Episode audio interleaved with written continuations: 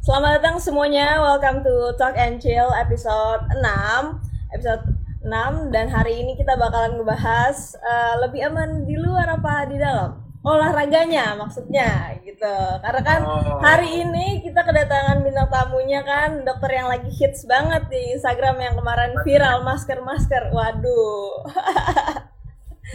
Dokter Dika, hari ini kita kedatangan Dokter Dika Halo semuanya, apa kabar? Selamat eh, malam. Iya, dokter Dika ini dokter spesialis eh, ke apa sih singkatannya dok? SPKO, Kedokteran. kedokteran olahraga. Jadi spesialis sport juga ya dok ya? Dan apa? Spesialis olahraga sport. Ya, sport benar. Iya, Sport betul. medicine bahasa Inggrisnya. Iya, iya, iya, iya. Oke, sip, sip. Nah, nanti teman-teman juga bisa nanya-nanya di kolom komentar di sini langsung. Tapi kita lagi mau lanjut sesi eh, pertanyaan dari Avitas dulu nih. Nanti mungkin legend-legend yang udah join di sini, pokoknya bisa langsung nanya-nanya aja mengenai topik kita Ya. malam hari ini. Gitu. Betul.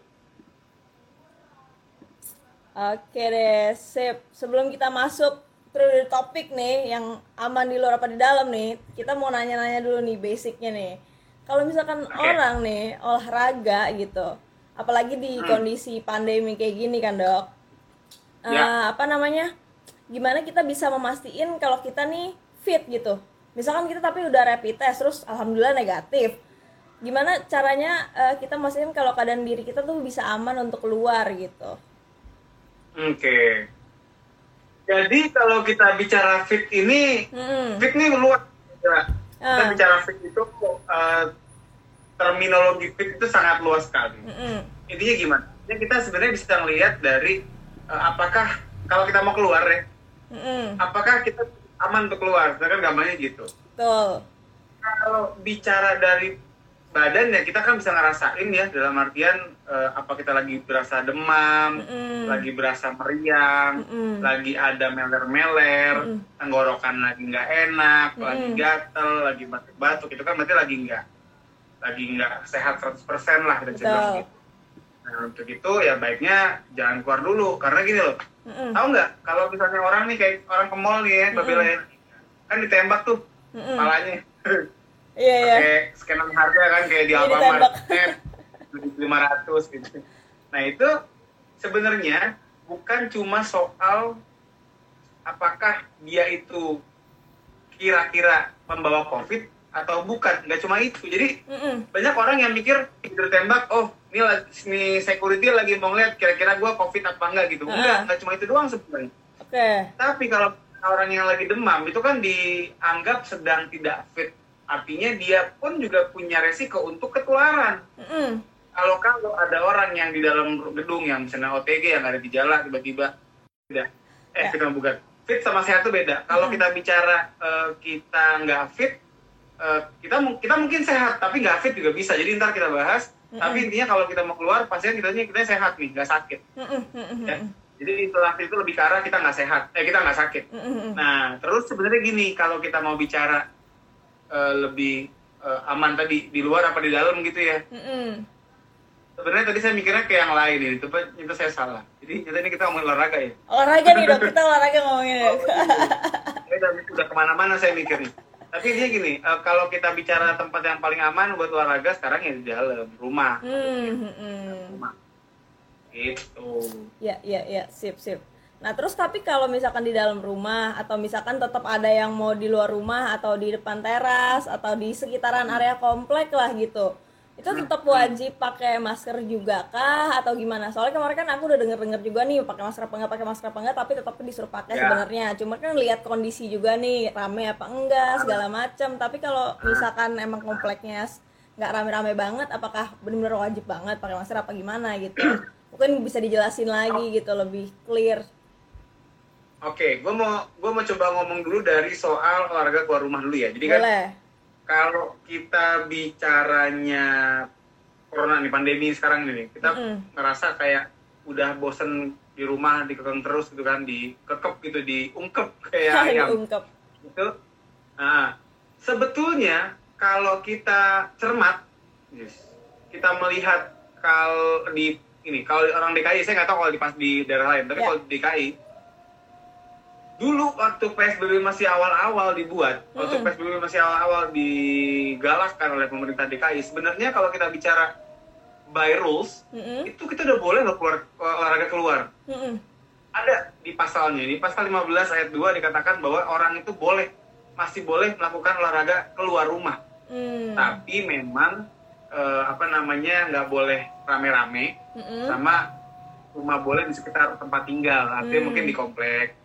Mm-mm. Nah ini artinya apa? Sebenarnya memang pemerintah DKI terutama saya kata di daerah lain itu Mhm. bisa melihat bahwa memang yang namanya keluar rumah untuk olahraga itu sebuah kebutuhan. Ya. Dibilang begitu, sebuah kebutuhan. Kenapa? Karena tidak semua orang nyaman untuk olahraga dalam rumah. Mm-mm. Tidak semua orang e, merasa senang dan mungkin tidak semua orang bisa untuk latihan di rumah. Contoh orang yang misalnya ngekos Mm-mm. yang cuma dua kali dua meter gitu ibaratnya Benar. udah bisa sama kasur gitu loh. Benar, Jadi benar. mau ngapain itu kan Makanya. tembok kiri tembok Iya. tembok semua. Benar, Jadi benar. eh, pemerintah cukup bijak menurut gue. Dia eh, mereka bikin eh, boleh tapi nggak boleh eh, terlalu jauh, nggak boleh keluar keluyuran jauhan jauh kejauhan sama nggak boleh rombongan. Mm-mm. Nah, terus pertanyaan berikutnya adalah, oke gue keluar, eh, apa yang mesti gue kerjain tadi? Mm. Bicara dari segi peraturan, jangan rombongan, jangan beramai-ramai, Mm-mm. dan above all kita ngomongin soal transmisinya, itu kita janganlah ber tadi beramai-ramai, karena Hmm. memang apa? Bukan cuma soal regulasi, Mm-mm. tapi juga soal kans untuk transmisi, untuk saling menularkan droplet, saling bertukar-tukar droplet itu akan sangat besar kalau kita beramai-ramai. Ah. Artinya eh, tidak hanya soal mengajak, tapi juga pilihlah tempat yang memang nggak terlalu rame, Oke. gitu. Pilihlah tempat yang tidak terlalu crowded. Karena Sekarang tuh banyak orang yang milihnya itu eh, apa namanya ke GBK gitu misalnya ya, ke tempat yang crowded. Nah kalau ke kayak gitu mau nggak mau, suka nggak suka, tadi karena resiko transmisinya besar, Mm-mm. yang kedua kita bicara regulasi di tempat keramaian, jadi harus pakai masker terpaksa Mm. gitu jadi pakai masker cuman eh, kalau misalnya bicara pakai masker ada konsekuensinya ada yang mesti kita korbankan Mm-mm. yaitu apa intensitas kita nggak bisa secepat biasanya kita lari kita sepedahan pace-nya nggak bisa kayak biasa karena kita mesti nyesuaiin dulu kan sama masker Benar. jadi mobil nanya loh kalau misalnya sekarang kita bicara oke deh gue nggak ke GBK gue nggak ke eh, tempat yang rame Mm-mm. tempat yang sepi aja deh gitu misalnya gue Iya. lari di perpustakaan gitu kan sepi sekarang Siap. atau di, eh, jadi itu gimana contohnya kalau kayak gitu gini Mm-mm. sampai sekarang ya kalau kita bicara penularan covid itu dia terkuat masih melalui droplet ini gua Hmm. nggak tahu ini masih ada nggak sih oh, ada di bahasannya Mm-mm. jadi intinya gini ntar gua akan desain kalau ntar di lebih detailnya artinya kalau kita bisa yakin bahwa di sekitar kita nggak ada orang Ya. kita bisa pastikan jaga jaraknya terjaga senantiasa selalu sebetulnya resiko covid eh, penularan covid ini bisa dibilang rendah sekali gue nggak bisa bilang nggak ada karena apa dalam kedokteran kita nggak boleh nggak boleh takabur Ya. kita nggak boleh mengatakan iya benar kita nggak boleh bilang oh nggak mungkin gitu Hmm. kalau kalau di dunia kedokteran tuh between uh, low risk sama high risk gitu jadi Oke. risikonya rendah sama risikonya tinggi Ya. Nah kalau kita bicara eh, apa namanya tadi droplet yang memang dia eh, datang dari percikan li, eh, drop, apa dahak orang gitu kan? Kalau nggak ada orang ya dahaknya siapa? Iya benar benar benar. kan? Iya, iya. Tapi kalau droplet tuh kalau kita ngomong sebenarnya keluar nggak sih ngomong doang aja gitu kayak atau ngomongnya cepet ha ketawa deh ketawa aja deh keluar nggak sih droplet tuh apa cuman emang pas batuk sama bersin doang Oke, jadi dikatakan gini, yang bisa membuat orang mengeluarkan droplet adalah batuk, bersin, kemudian berbicara lantang. oh Berbicara lantang itu bisa macam-macam, bisa kita ketawa, wah, wah, wah, gitu kan kaget ya? Maaf Iya, ya, iya. maaf ya kok kaget ya. nggak itu nyontoin itu nyontoin ya maksudnya ya gua ya kalau ketawa untung untung nggak di depan gitu ya kan, dok ya kan? Ter iya ah, kalau di droplet depan lu bahaya tuh ha, Bahaya nih dropletnya. iya atau atau contoh orang yang misalnya eh, ini eh, sedang pidato. Hmm. Kan ngomong tuh atau orang yang marah-marah atau orang yang lagi nyanyi. Oh, oke. Kalau dia nyanyi berdaham apa yang cuma "Hmm," itu ya enggak lah tapi kalau Iya, dia nyanyi yang kayak yo gitu nah itu Iya, iya, iya, keluar. iya, iya, iya. Nah, jadi intinya eh, batuk bersin dan eh, yang lantang lah yang dari, dalam gitu loh Iya iya kayak kayak misalkan abis ma- main sepeda nongkrong terus cerita ngeceng-ngecengin orang kan suka lantang banget tuh semangat Ah. banget tuh. Nah itu tuh berarti potensi droplet juga ya dok ya walaupun dia lagi ngecengin nggak sambil batuk. bilang sama Iya, gue bilang sama teman-teman sepeda lu kalau misalnya emang demen eh, sepedaan rame-rame, misalnya emang lu nggak mau solo riding, Ya ya lu begitu bubar, baiknya sih ya kalau gue bilang era pandemi sekarang langsung bubar aja lah. Langsung Mm-mm. udah lah, bye. Sampai ketemu lagi, udah wes peng, beda beda apa pisah jalur gitu. iya iya iya. Tapi iya. kan sekarang memang demennya nongkrong ya, ngopi ya kan. Benar Ya, lu saya gimana ya ngomong. benar benar Gitu lah. benar. Iya iya benar. Makanya jadi agak repot ya kalau kayak gitu ya. Dia, ya tapi kita mesti tetap mengingatkan lah terus-terusan. betul betul. Mesti betul. Ima. Benar Hmm. benar benar. Nah terus kalau ngomong-ngomong tadi droplet, terus kan kemarin banyak kabar yang beredar juga nih, eh, COVID katanya menular lewat udara. Tapi kan sebenarnya kemarin Nah. emang udah ada sempat penjelasannya juga sih. Kemarin aku sempat baca-baca juga, terus eh, Dokter Ya. Dika juga sempat bikin konten yang drop apa namanya COVID menular lewat Aerosol. udara apa enggak. Cuman mungkin boleh lebih Hmm. dijelasin lagi di sini, jadi biar bisa diklarifikasi secara jelas gitu ya kan. Baiklah. Jadi kalau kita lihat sebenarnya ini gue ngeliatnya bukan cuma netizen Indonesia, nggak Mm-mm. cuma plus 62, tapi juga plus-plus yang lain. Intinya Mm-mm. saat ini yang namanya berita soal corona ya, soal COVID ini tuh sesuatu yang panas gitu isunya. Banget. Orang tuh bikin berita tuh bikin berita itu kayak begitu bikin sesuatu yang breakthrough di soal corona tuh orang pasti langsung wah langsung warawiri langsung heboh saling forward sebar ke sana kemari tapi kadang agak miss isi beritanya tuh agak miss gitu Mm-mm. jadi gitu. orang kemarin tuh heboh karena dapat idenya itu bahwa corona itu sekarang sudah berubah Mm-mm. antara berubah atau salah nih WHO-nya bilang Nah, WHO salah nih gitu Hmm. bahwa sebenarnya corona itu tidak bukan droplet tapi eh, apa namanya melalui aerosol atau Hmm. udara bebas lah gampang Ya. Padahal kalau kita lihat lagi nih yang namanya Hmm. penelitian eh, 239 saintis itu Hmm. yang memang mereka mendesak WHO untuk me- apa ibaratnya menilai kembali soal penanganan COVID gitu kan. Mm-mm. Itu ditujukan pada dua setting, Mm-mm. dua tempat, dua setting, dua lokasi, bukan lokasi ya, dua dua bentuk lah gampangnya gitu. Yang pertama itu adalah yang namanya medical setting atau tempat di vaskes eh, fasilitas kesehatan, Mm-mm. rumah sakit, ya kan, klinik-klinik gitu kan, misalnya Mhm. contoh. Yang memang di mana beberapa prosedur seperti misalnya masang selang Mm-mm. atau kalau ke dokter gigi, Iya. Mbak Bella pernah ke dokter gigi nggak? Iya, pernah dong. Pernah kan? Pernah nggak dimasukin selang hidung mulutnya disedot serot Iya, gitu? iya. Heeh. Nah, itu tuh bisa bikin droplet berubah menjadi aerosol. Oh, Atau orang-orang yang misalnya eh, ke IGD gara-gara sesak napas, asma, terus dikasih waktu yang berasa gitu. Mm-mm. Itu juga sama, bisa mengubah yang namanya droplet menjadi aerosol. Oke. Nah, Prosedur-prosedur medis itu dia eh, bisa tadi berpotensi karena dropletnya berubah jadi aerosol, akhirnya membuat si COVID ini bertahan lebih lama di udara memang. Mm-mm, mm-mm. Dan ini Oke. bukan hal baru sebenarnya, makanya kenapa orang-orang di rumah sakit pada pakai baju astronot. Iya, iya, full APD Sampai gitu ya. Pakai baju oh, sampai berlapis-lapis, eh, pakainya N95. Mm-mm. Karena memang settingnya udah spesial gitu khusus, Hmm. jadi eh, nggak nggak sama kayak di luar. Mm-mm, mm-mm. Dan untuk di luar tidak perlu takut, kenapa? Karena gue sih ya nggak pernah melihat di trotoar ada dokter masang selang gitu, nggak pernah gue ngeliat. Gue sih Gak nggak ada yang lihat. sengaja ngeluarin droplet gitu ya. Nah, atau misalnya di uh, mall ada yang suction di lobbynya gitu kan nggak nggak ada intinya uh, yang poin satu ini dia lebih ke arah medical setting. Oke. Yang kedua, setting yang kedua adalah lebih ke arah tempat yang indoor dengan ventilasi yang jelek. Mm-mm.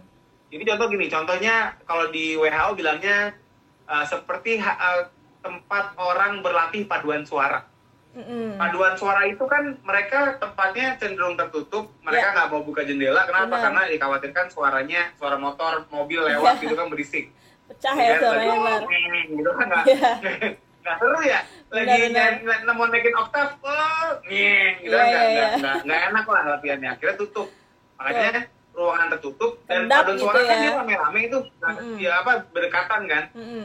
akhirnya dikatakan tempat-tempat seperti itu dia berpotensi untuk membuat si COVID itu muter-muter terus di udara.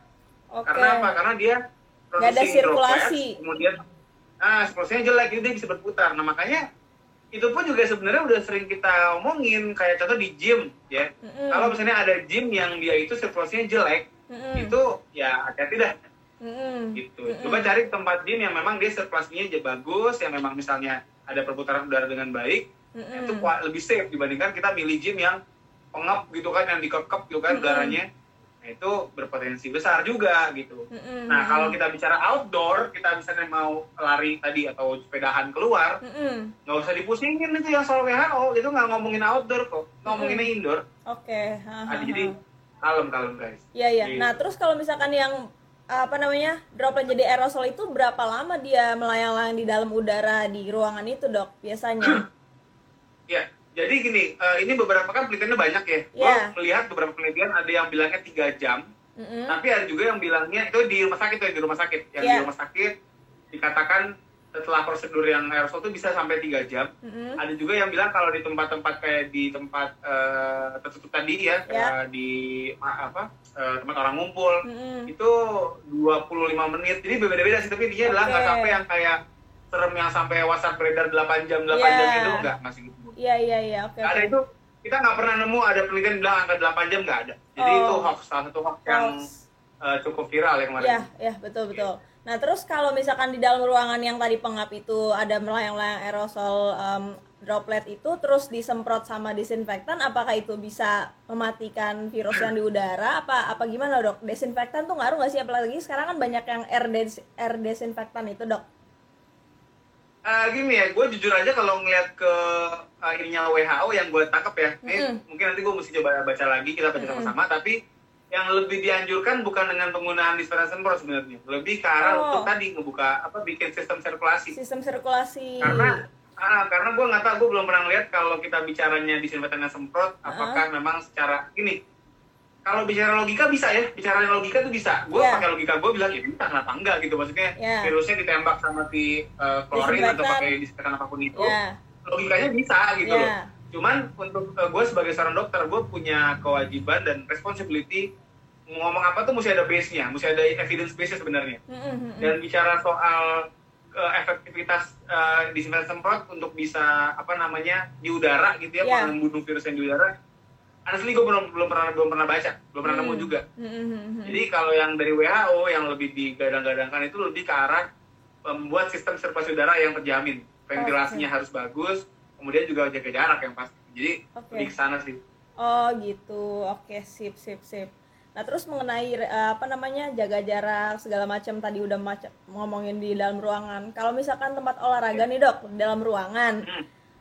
sirkulasinya tuh eh, AC, terus cuman ada hexos, terus eh, olahraganya tuh intensitasnya rendah kayak misalkan cuman yoga, pilates, yang meditasi. Tapi di dalamnya tuh ada sekitar 5 sampai 10 orangan. Itu masih tetap wajib pakai Ya. masker juga, jaga jarak juga atau gimana nggak, Dok? Atau bakalan ada potensi yang droplet melayang-layang di udara gitu nggak, Dok? Kalau kita cara kita mau bersikap bagaimana, kita mau memilih eh, apa namanya bertindak seperti apa. Nah, Mm. kita ini bukan soal eh, apa namanya pakai nggak pakai terus kemudian kena eh, bakal kena corona apa enggak, tapi gini. Setiap kita mematuhi protokol demi protokol, semakin lengkap protokol kita, maka kans itu makin turun, gambarnya gitu. Mm, mm, Jadi namanya penggunaan masker, yang namanya jaga jarak, yang namanya tadi ventilasi udara yang bagus, mm, mm. yang namanya eh, apa namanya pemba- eh, hand sanit- apa hand sanitizing gitu ya Sanitizer. dan masker juga itu tuh komponen demi komponen yang akan dapat menyusun kesempurnaan pencegahan gitu. Artinya kalau kita melakukan sesuatu tadi misalnya udah pakai masker, udah pakai ventilasi bagus, oke. Mm, mm. Terus tadi 50 orang tergantung nih ruangannya segede apa, kapasitasnya Hmm. berapa. Kita kalau bicara kapasiti kita sarankan paling nggak 50% maksimal. Mm, Jadi kalau kapasitas kalau kapasitasnya misalnya 20 orang, Hmm. ya 5 10 ya udah oke. Jadi Hmm. jumlah pengunjung dibatasin, tadi ventilasinya dija- dijamin misalnya kan. Mm. Kemudian eh, intensitasnya rendah. Apakah perlu pakai masker? Ya saya cuma bisa bilang kalau maskernya nggak dipakai berarti lang, eh, apa upayanya berkurang dan kansnya jadi lebih tinggi Mm, dibanding gitu. kita pakai masker. Jadi Mm, mm. seperti yang saya sampaikan di awal, kalau kita bicara corona itu bukan bakal kena apa enggak, bukan Iya, yes iya. or no, tapi dia probability. Hmm. Semakin kita mematuhi protokol demi protokol, maka dia probabilitasnya makin kecil. Semakin kita Oke. meninggalkan protokol yang nggak kita kerjain, protokol itu nggak kita kerjain, probabilitasnya makin nambah. Jadi Oke. itu sih. Jadi Oh, kalau oke. saran gue, sebisa apa, de- apalagi kan tadi kan dibilang rendah ya intensitasnya. Iya, intensitas rendah. Untuk olahraga yang low intensity sebenarnya kita bisa bilang bahwa itu quite safe pakai masker karena dia nggak Mm-mm. macu napas atau kardionya Iya, terlalu tinggi kan. benar. Heeh, Jadi, heeh. Eh, kalau bisa memenuhi seluruh protokol demi protokol itu akan jauh lebih safe dibandingin kita Oke. mencoba untuk menanggalkan satu Iya, lebih. benar-benar siap. Berarti tetap emang lebih aman tuh, masih lebih eh, resiko yang rendah tuh olahraga di rumah aja lah gitu ya. Ya, Atau udah paling sekit- best. udah paling the best gitu, di sekitaran komplek, di depan pagar gitu ya, Ya, yang sepi-sepi, yang terbuka gitu. Siap, siap, Ya. siap. Nah, terus masuk ke topik jenis olahraganya nih, Dok. Misalkan jenis olahraga. Tadi kita mau bahas lagi nih yang tadi udah sempat dibahas teasernya nih. Apakah perbedaan bugar dan sehat? Karena kan kalau olahraga tadi dibilang lagi yang pas di awal kita harus tahu diri kita nih. Terus eh, tahu diri kita tuh gimana caranya yang tadi kan yang gak ada gejala sama sekali, nggak ada flu, batuk segala macam. Tapi kan ada juga eh, anggapan ya kalau lu sehat lu boleh keluar, kalau lu bugar lu boleh olahraga gitu. Nah, tapi kan tadi dokter bilang ada perbedaan kan bugar sama sehat tuh perbedaannya beda. apa? Ya, coba boleh Beda. dijelasin, Dok. Jadi ada terminologi sehat, ada terminologi bugar. Kalau Hmm. bahasa Inggrisnya fit and sama healthy. Ya. Kalau kita bicara, aduh bro gue lagi nggak fit nih, orang emang kadung udah di kita ini udah kalau nggak fit berarti nggak sehat gitu ya. Iya. sebenarnya kalau kita mau lihat uh, ilmu uh, apa namanya terminologinya, ini gue gila gue ngomong berat banget ya kayaknya. Nah, gue akan bikin Namanya juga simpel. dokter kan, ya kan?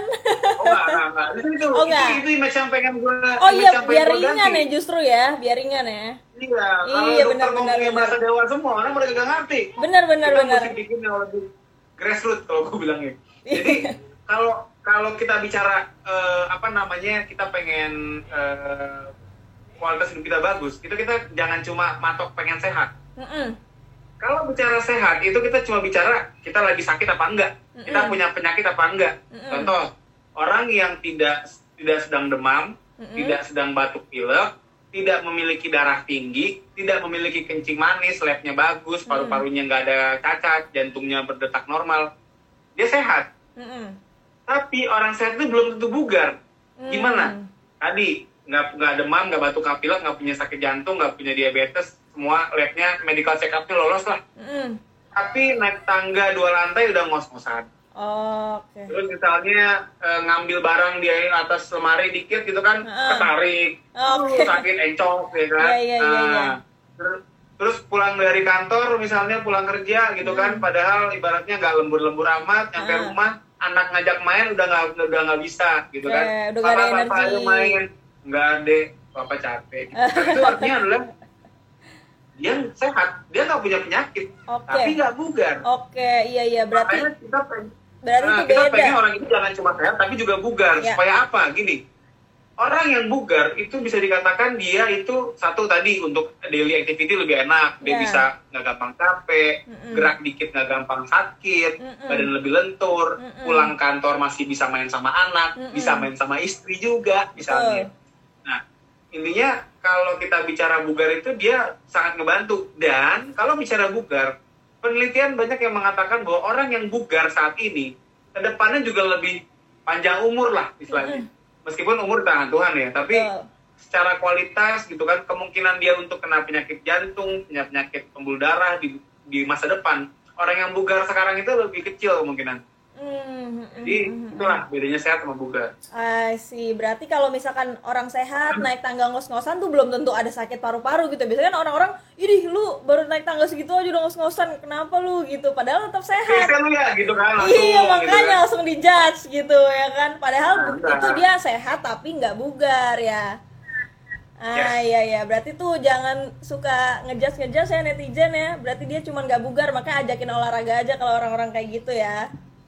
Ya tapi bukan berarti nggak mungkin sakit juga sih, mungkin Iya, juga sakit. iya, iya, iya, iya. eh, tapi mesti kita lihat dulu gitu, mesti cek dulu. Betul betul betul. Benar benar benar. Oke, nah terus eh, mengenai olahraga juga nih. Dalam seminggu nih kalau misalkan untuk ya kaum kaum rebahan gitu lah ya, tapi pengen bergerak juga, pengen jadi bugar nih nggak cuma sehat. dosisnya ada Ya. dosis tertentu gitu nggak sih dok untuk Oke. awalannya lah gitu biar dia nggak cuma ya. Heeh, permulaannya untuk beginner gitu Jadi buat kaum rebahan yang eh, mulai mendapatkan hidayah kalau Nah. bilang ya. Artinya ya, artinya dia mulai mulai pengen ah gue pengen ini ya, pengen buka lah gitu. Mm-mm. Kita punya patokan sebenarnya. Kita punya satu aturan, bukan aturan, satu rekomendasi Mm-mm. dari American College of Sports Medicine. Ini bisa dibilang kayak Mm-mm. salah satu kiblat kita lah dari dunia olahraga gitu ya. oke Itu bisa dikatakan bahwa orang kalau pengen sehat Mm-mm. itu minimal 150 menit dalam seminggu. oke 150 menit dalam seminggu untuk uh, aktivitas fisik yang sifatnya uh, moderate. ya Jadi yang kayak orang-orang yang misalnya jogging jogging santai, jadi Hmm. ringan sedang lah. Orang-orang yang Hmm. sepeda-sepeda centil gitu kan. ya 150 menit dalam seminggu sudah oke. Kalau Hmm. kita orang-orang mau main yang lebih hardcore, lebih high intensity, Mm-mm. 75 di courting setengah. oke Nah, itu gimana caranya bisa memenuhi itu? Jangan jadi weekend warrior juga. Banyak Hmm. orang-orang yang, eh, oke, bisa lah 150 menit kan dua setengah jam ya. Iya. Oke lah, gue tiap minggu, tiap minggu gue ke CFD gue lari dua setengah jam. Jangan, dicicil. Iya, iya, iya. Jadi kayak jangan jangan cuma motor doang yang dicicil ibaratnya, tapi juga latihan juga mesti dicicil. Betul. Berapa kali? Kita nyaranin sih seminggu itu kalau bisa sekitar 3 sampai 5 kali deh Hmm. lebih bagus uh, ya tadi lebih bagus bisa 4 atau 5 kali kenapa karena WHO dan beberapa literatur juga bilang Mm-mm. kalau bisa most of days jadi dalam seminggu itu hari yang lebih banyak jadi ya empat hari minimal sebenarnya tapi Betul. tapi gini Mm-mm. kalau kita bicara orang yang mager itu kan pasti mereka sebelumnya nggak ngapa-ngapain gitu nggak pernah Benar. olahraga olahraga. eh, nonton nonton drakor doang Iya. misalnya atau misalnya Duduk main laptop doang, main kaku game kan gitu di kan tulang belakang. apa Iya duduk doang depan laptop, kaku deh tuh tulang belakang Ya. ya kan. Nah, ini yang memang benar-benar sedenter, kita sebutnya sedenter. Nah, untuk orang-orang sedenter, kita tetap kita mau nyampe ke sana. Tadi 150 menit dalam seminggu, sampai 3 sampai 5 kali. Tapi kita juga mesti ngeliat dari sisi orangnya. Oke. Kalau misalnya emang orangnya dia nggak sanggup, ya jangan dipaksa dulu. Gitu. Kalau gue misalnya ada orang datang ke klinikus bilang, wah bapak ini harus lima kali seminggu ya pak, 30 menit jadi dapat 150. Bubar pasien. Mm-mm. Tapi kita mesti lihat, oke bapak kuatnya gimana? Mm-mm. dok kayaknya saya nggak bisa lima kali dok tiga kali dah lima kali kayaknya saya aduh mm, apa pemulihan saya masih lambat nih gitu saya capek jogging sebentar doang pemulihannya dua hari tiga hari gitu baru lagi ya udah Ya, ya. ya udah tiga kali. Dulu ya silakan tiga kali seminggu misalnya.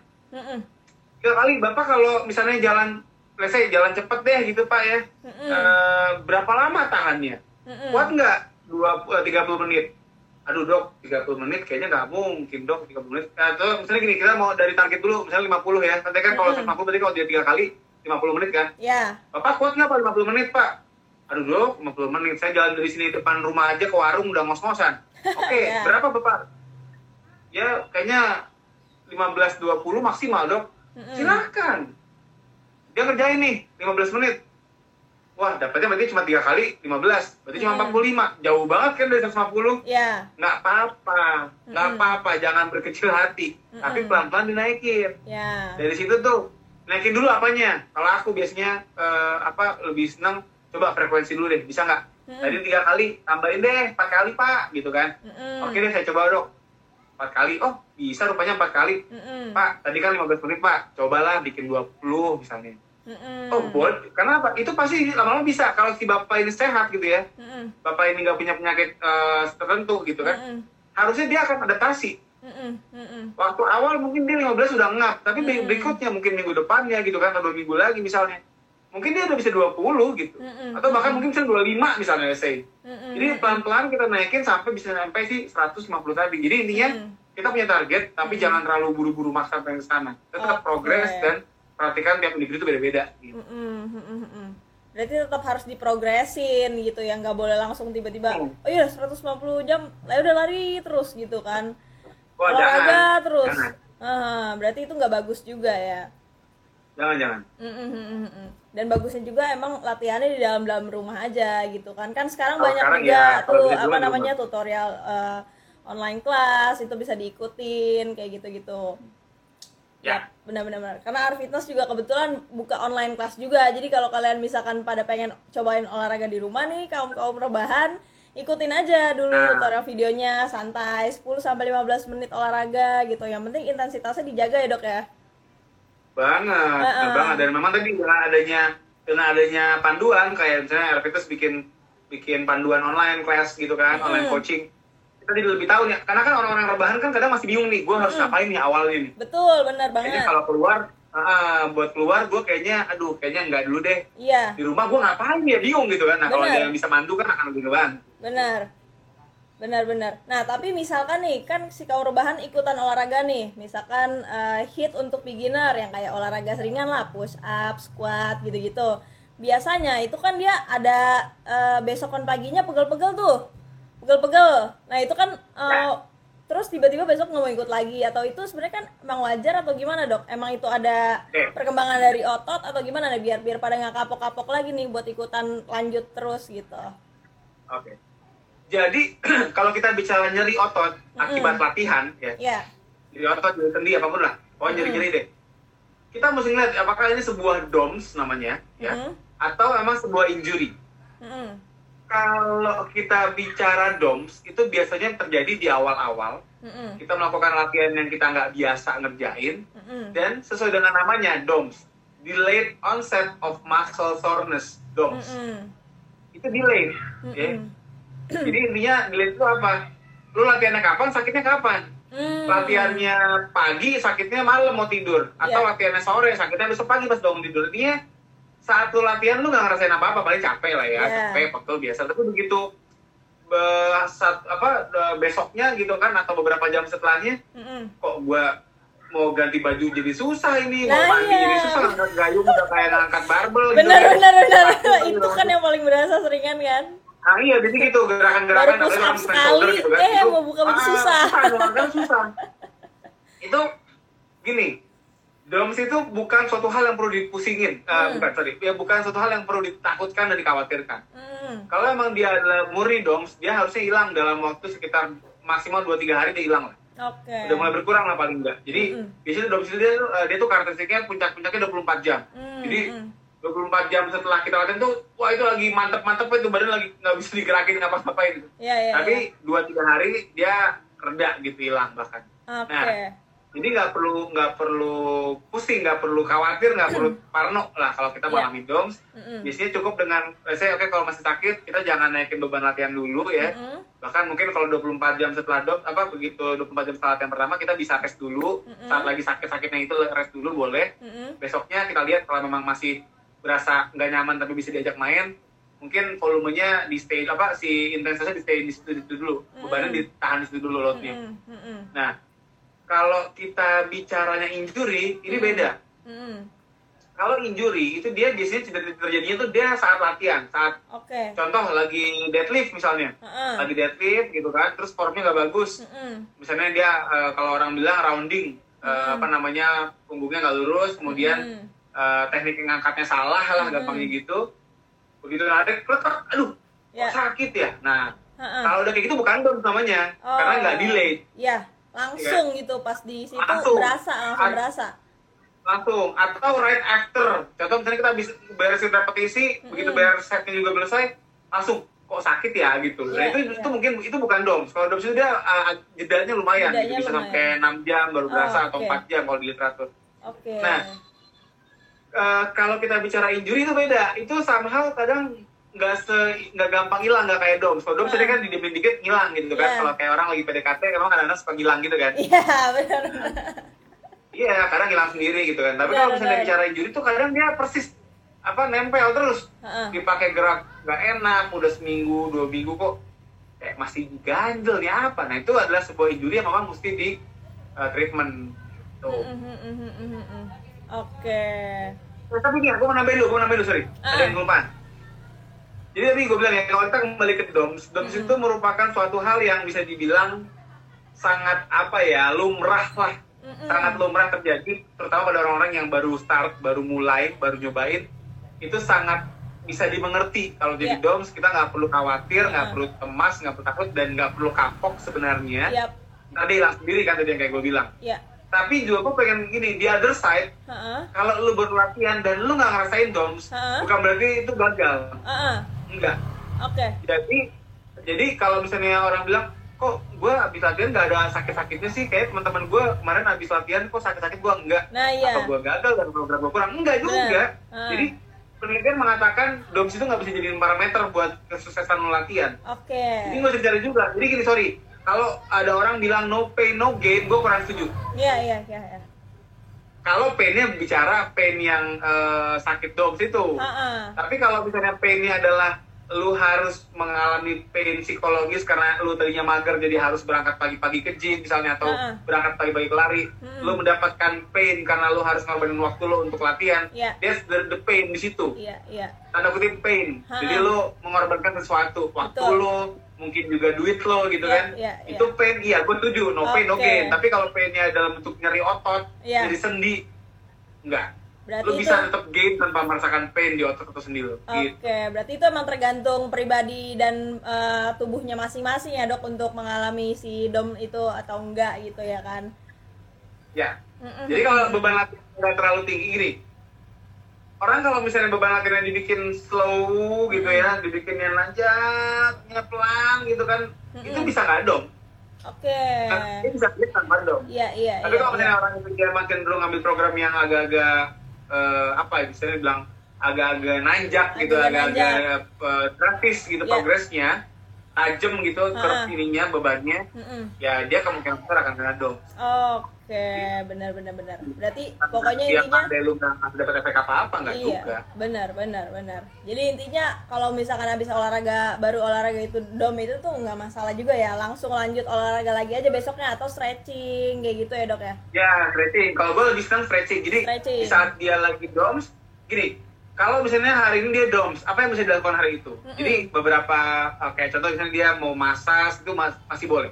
Oh massage tuh dia masih mau boleh? stretching, boleh. Kalau misalnya emang dia DOMS ya, Iya. kalau emang DOMS boleh dimasak. Oke. Kemudian, eh, apa namanya, stretching boleh banget, gitu Heeh, kan. heeh. Atau lu latihan yang melibatkan agi- eh, bagian lain. Mm-mm. Contoh lu misalnya DOMS di bahu nih, aduh gua Iya. habis habis main shoulder gitu kan. Ya. Eh, terus eh, bahu gua sakit nih, Ya. jangan juga jadi mager doang seharian begini Iya. enggak lu mau main squat gitu lu mau main lower silahkan lu mau main calf bisa banget kan gitu nggak Oke. harus dengan kondisi gara-gara mager apa gara-gara shoulder lu sakit terus jadi mager Oke. jadi gitu paling Iya akalnya iya iya. Nah tadi menarik juga nih yang tadi kan boleh dibilang di massage misalkan eh, shouldernya eh, lagi dom terus di massage itu boleh. Nah apakah setelah habis di massage itu si ototnya balik lagi terus besok kan kalau olahraga dom lagi apa gimana tuh dok jadinya? nah Banyak kan terus gitu kan? jadi kalau gini kalau kita bicara tadi kan kalau kita bicara DOMS itu kan dia merupakan sebuah kondisi di mana tubuh kita belum terbiasa Ya. jadi Apa dideskripsikan di berbagai literatur adalah uh, effect of un, un, unaccustomed exercise Heeh. jadi itu latihan yang nggak biasa Hmm. nggak biasanya bisa macam-macam nggak Mm-mm. biasa jenisnya nggak Mm-mm. biasa bebannya juga bisa ya beban bicara repetisinya Iya. eh, angkatannya berapa Mm-mm. itu bikinlah jadi dom nah Mm. Yang namanya massage gitu kan eh, yang dilakukan. Atau misalnya ada eh, let's say misalnya berendam di air es contohnya Iya. gitu. Atau misalnya penggunaan beberapa obat juga. Betul. atau stretching gitu ya. Itu dilakukan untuk meredakan si nyerinya. Oh, dilakukan untuk meredakan berbagai zat yang apa eh, ber- eh, meredakan eh, sistem yang ter- terjadi gitu ya. Mm. Eh, apa namanya eh, kondisi lah gampangnya yang terjadi di ototnya. Yang memang akhirnya bisa membuat keluhannya berkurang. Hmm, Nah, oke. Dia start lagi latihan ini tergantung lagi Mm-mm. kalau misalnya dia bisa pinter ngatur eh, bebannya Mm-mm. kemudian gerakannya juga dia sudah terbiasa dengan itu Mm-mm. harusnya nggak dong lagi Oke. jadi yang penting progresnya itu mesti benar gitu Oke, berarti disesuaikan nama progres ya. Jadi kalau misalkan emang yang takut eh, nyeri-nyerinya parah, bisa dibantu tadi sama massage atau stretching. Terus tapi tetap dilanjutin lagi besokannya gitu ya. Biar nggak terlalu lama jedanya terus pas baru mulai dom lagi gitu kan. Baru mulai sekali Iya, seminggu, minggu depan lagi ya dom lagi, iya. dong. Iya, adaptasi lagi Iya. tuh si otot gitu. Iya, iya, iya, Ya, benar tapi benar. tadi benar. begitu mulai kita mesti pintar mungkin kalau misalnya kita masih dom mesti terasa nggak usah naik dulu gitu Iya, yang penting Kalau gerak dulu aja ya. dulu. Benar-benar. Yang Itu penting intensitasnya samain aja kayak kemarin gitu ya, biar dia masih tetap adaptasi gitu. Oke Yes. oke, siap-siap. Nah terus mengenai waktunya nih, jamnya nih, banyak kan kan orang enakan seger pagi-pagi gitu ya kan. Tapi kan kadang sekarang apalagi kalau yang udah pada masuk kantor atau misalkan ma- ibu-ibu yang udah jaga anaknya sekolah kan pagi-pagi rada sulit gitu ya. Udah nyiapin sarapan segala macam. Enaknya tuh malam gitu abis makan malam jam 7 jam setengah 8 nah itu apakah itu boleh bahaya apa enggak sih apalagi kalau misalkan untuk cowok-cowok yang suka olahraganya malam main futsal atau bulu tangkis gitu kan kadang banyak kan bilang suka bahaya lah segala macem itu apakah emang olahraga malam itu lebih bahaya daripada pagi hari apa gimana dok? Oke, jadi kalau kita bicara olahraga di malam itu, kita bicaranya tuh lebih ke arah eh, apakah olahraga malam itu mengganggu jam tidur apa enggak. Hmm. Karena kalau misalnya kita bicaranya olahraga itu sampai dia mengganggu jam tidur, Mm-mm. itu ya namanya tidur kan kita lagi recovery ya. Betul. Jadi kan gini, saat sekarang ber- berolahraga, sebenarnya gain itu bukan pada saat dia berolahraga. Hmm. Kalau kita bicara gaining untuk eh, apa namanya kebugaran lah, kekuatan otot, eh, kemudian ke apa kekuatan pompa jantung, let's say, Mm-mm. gaining itu terjadi pada kita beristirahat sebenarnya, pada kita recovery. Oke. Jadi eh, jangan sampai kita mengorbankan recovery kita, which is yang paling penting adalah tidur sebenarnya. benar. Nah, kalau kita bicara tidur itu kita ada dua. Pertama dari segi kualitas dan kuantitas. Oke. Kalau kita latihan fisiknya itu misalnya tengah malam gitu ya, jam 10 malam baru nge-gym, Ya. ya itu kan udah pasti bakal mengganggu dua-duanya kali gitu kan, kuantitas Benar. terganggu, kualitas terganggu. Mm-mm. Itu itu eh, diharapkan ya nggak nggak begitulah. Kita Mm-mm. lakukanlah olahraga yang memang eh, latihan di jadwal yang memang bukan jam tidur kita. Mm-mm. Nah, cuman gini, ah, untuk orang-orang yang latihannya itu dia sebelum jam tidur, Mm-mm. diharapkan juga jangan terlalu dekat sama jam tidurnya. Oke. Kenapa? Karena ada yang namanya afterburn kalau orang latihan. Mm-mm. Orang latihan apalagi dia high intensity, maka dia akan eh, membuat setelah beres itu nadinya masih tinggi, Iya. metabolismenya masih tinggi, Mm-mm. badannya masih panas. Karena apa? Karena eh, masih terjadi tuh metabolisme untuk ngebuang waste product, laktat Iya. segala macam dia kembali jadi pirufat itu tuh terjadi setelah latihan. Mm-mm. Dan sepanjang itu, itu orang beberapa orang tuh jadi susah tidur. Jadi nggak Hmm. bisa tidur, jadi jadi seger. Mm-mm. Akhirnya meskipun dia sudah berhenti latihan, tapi begitu di kasur dia nggak bisa tidur, dia melek gitu. Mm-mm. Atau tidurnya bisa, tapi nggak deep sleep. Oh. Susah dapat deep sleep buat terlalu dekat. Jadi Ya. eh, itulah kenapa untuk olahraga malam, Ha-ha. saya sarankan kalau bisa berjarak sama eh, waktu tidur. Saya sih senangnya dua jam. Oke. Jadi kalau misalnya kita tidur jam 7, jam 10 misalnya let's say, supaya bisa bangun jam 5 gitu kan, dapat Hmm. 7 jam tuh, jam Hmm. 6. Itu cobalah eh, jarakan 2 jam dari finish latihan, artinya jam 8 beres. Oke. 8 beres, jam 10 tidur. Jam 10 Berarti tidur. kalau jam 8 beres kita latihan jam 7 atau setengah 7 misalnya. Iya, betul betul. Jadi gitu. Nah, Berarti terus juga tidak- jangan lupa kalau bicara malam, Mm-mm. ada beberapa faktor safety, ya kan? Eh, pencahayaan, terus kemudian eh, keamanan, Mm-mm. dan juga ada beberapa teori yang mengatakan kalau malam itu udara lebih berpolutan. Mm-mm. Berpolutan kenapa? Karena eh, jam pulang kantor orang pada pulang naik naik mobil gitu kan, motor segala macam uh, asap ngumpul. Mm-mm. Dan kalau malam itu kan udara lebih dingin dibanding siang. Mm-mm. Kalau siang itu kan dia udaranya panas sehingga Mm-mm. Polutan itu dia bakal mengawang di atas. Oke. Tapi begitu malam udara dingin dia turun ke bawah. Jadi ada di level manusia, ada di level kita. Ah, ah, Misalnya kalau kita latihannya misalnya di atas helikopter gitu, kita jogging Iya. pakai treadmill di helikopter kita, itu mungkin aman. Tapi kalau di bawah dataran eh, tanah, itu takutnya polusi lagi di situ gitu. Oh Iya. gitu. Jadi jadi nggak Iya. ngegabung sama polusi, justru malah jadi ngerusak paru-paru ya kalau kayak gitu mah. Ya, Hmm, berarti tadi eh, dijarakin lah minimal dua jam gitu ya dok dari selesai olahraga Iya. malam gitu. Berarti olahraga malam sebenarnya nggak apa-apa, cuman yang penting dijarakin ke jam tidur supaya jam tidurnya eh, jadi lebih efektif gitu recovery-nya, nggak keganggu ya. nggak keganggu. Nah terus kalau yang mengenai deep sleep itu apa dok tadi misalkan bedanya deep sleep sama tidur biasa? Yang tadi kayak misalkan eh, setelah se- let's say sejam setelah latihan langsung tidur mau nggak mau harus tidur nih pokoknya meremin aja gitu ya kan ntar juga tiba-tiba tidur gitu ya kan tapi eh, yang dimasuk deep sleep tuh apa apakah kualitas tidur yang baik apakah gimana dok Jadi kalau kita bicara tidur tuh kita ada stage-stage-nya ya. Hmm. Ada ada apa namanya? Ada ada apa sih tahapan? Nah itu dia tahapan. tahapan Jadi si tahapan ini kalau kita bicaranya eh, kedalaman tidurnya itu Hmm. tuh beda-beda. Ada yang sebutannya kita sebutnya gini, kita bagi dua. Ada yang REM, rapid eye movement, sama Mhm. non REM. Mm-mm. REM inilah yang disebut dengan deep sleep saat kita lagi REM nah jadi kalau kita lihat nih orang tidur nggak langsung nggak langsung pulas gitu kan Iya, nggak iya. langsung ngorok gitu Heeh. tidur ayam dulu ya kan tidur ayam dulu kemudian uh, tidur yang masih bergerak-gerak gitu kan nah itu kan dia berbeda-beda nah Heeh. apa sih bedanya yang deep sleep tadi yang si REM tadi sama yang non REM Mm-mm. kalau kita bicara fungsi recovery itu Hmm. dia uh, paling bagus itu pas lagi fase REM-nya pas lagi Hmm. fase deep sleep-nya Mm-mm. Nah, kalau bicara di film itu contoh kayak hormon growth hormone nih ya Mhm. buat uh, orang yang misalnya uh, uh, bagi bom balik mau bentuk otot itu kan Iya. yang tadi yang gue bilang yang namanya gaining itu kan pada saat dia recovery. Iya. Tadi kalau yang sedang lagi tidur, Mhm. hormon growth hormone keluar, Heeh. uh, itulah yang akan mereparasi itu otot Oke. yang dipakai buat ngangkat-ngangkat gitu kan, Heeh, heeh. yang tadi juga ngerasain mungkin DOMS juga kayak Iya. gitu tuh reparasi dan regenerasi itu jadi pas udah tidur, terutama Oke. pada saat deep sleep. Ya. Jadi kalau kita bicara tidur ya sebisa mungkin tadi nggak cuma kuantitas tapi juga kualitas. Mm-mm. Dari mana? Salah satunya adalah seberapa kita ngedapetin sedikit ini. Mm-mm. Itulah kenapa gue selalu bilang gini, dok kalau gue tidurnya misalnya gue malamnya tidurnya dikit tapi gue eh, siangnya gue tidurin juga buat tidur siang gitu. Gimana dok? Aman nggak? Gue nggak rekomen. Kenapa? Tidur siang itu lo agak susah buat dapet deep sleep. Karena apa? Ada suara ya kan Ya. orang nonton TV, Mm-mm. eh, tanggal lu berantem misalnya gitu Iya, kan, iya, atau Ada iya, ada malu tukang tukang gitu.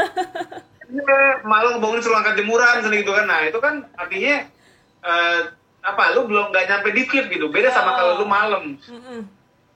kalau malam tuh suasana hening, ya kan, nggak ada orang yang ganggu, Mm-mm. cahayanya gelap Mm-mm. gitu kan, itu lu bisa punya kans yang lebih bagus untuk bisa dapat deep sleep. Nah, Oke. bicara deep sleep itu dikatakan gue pernah baca juga di salah satu literatur mengatakan yang eh, yang bisa mengganggu deep sleep lu adalah kalau lu tadi latihan terlalu dekat Mm-mm.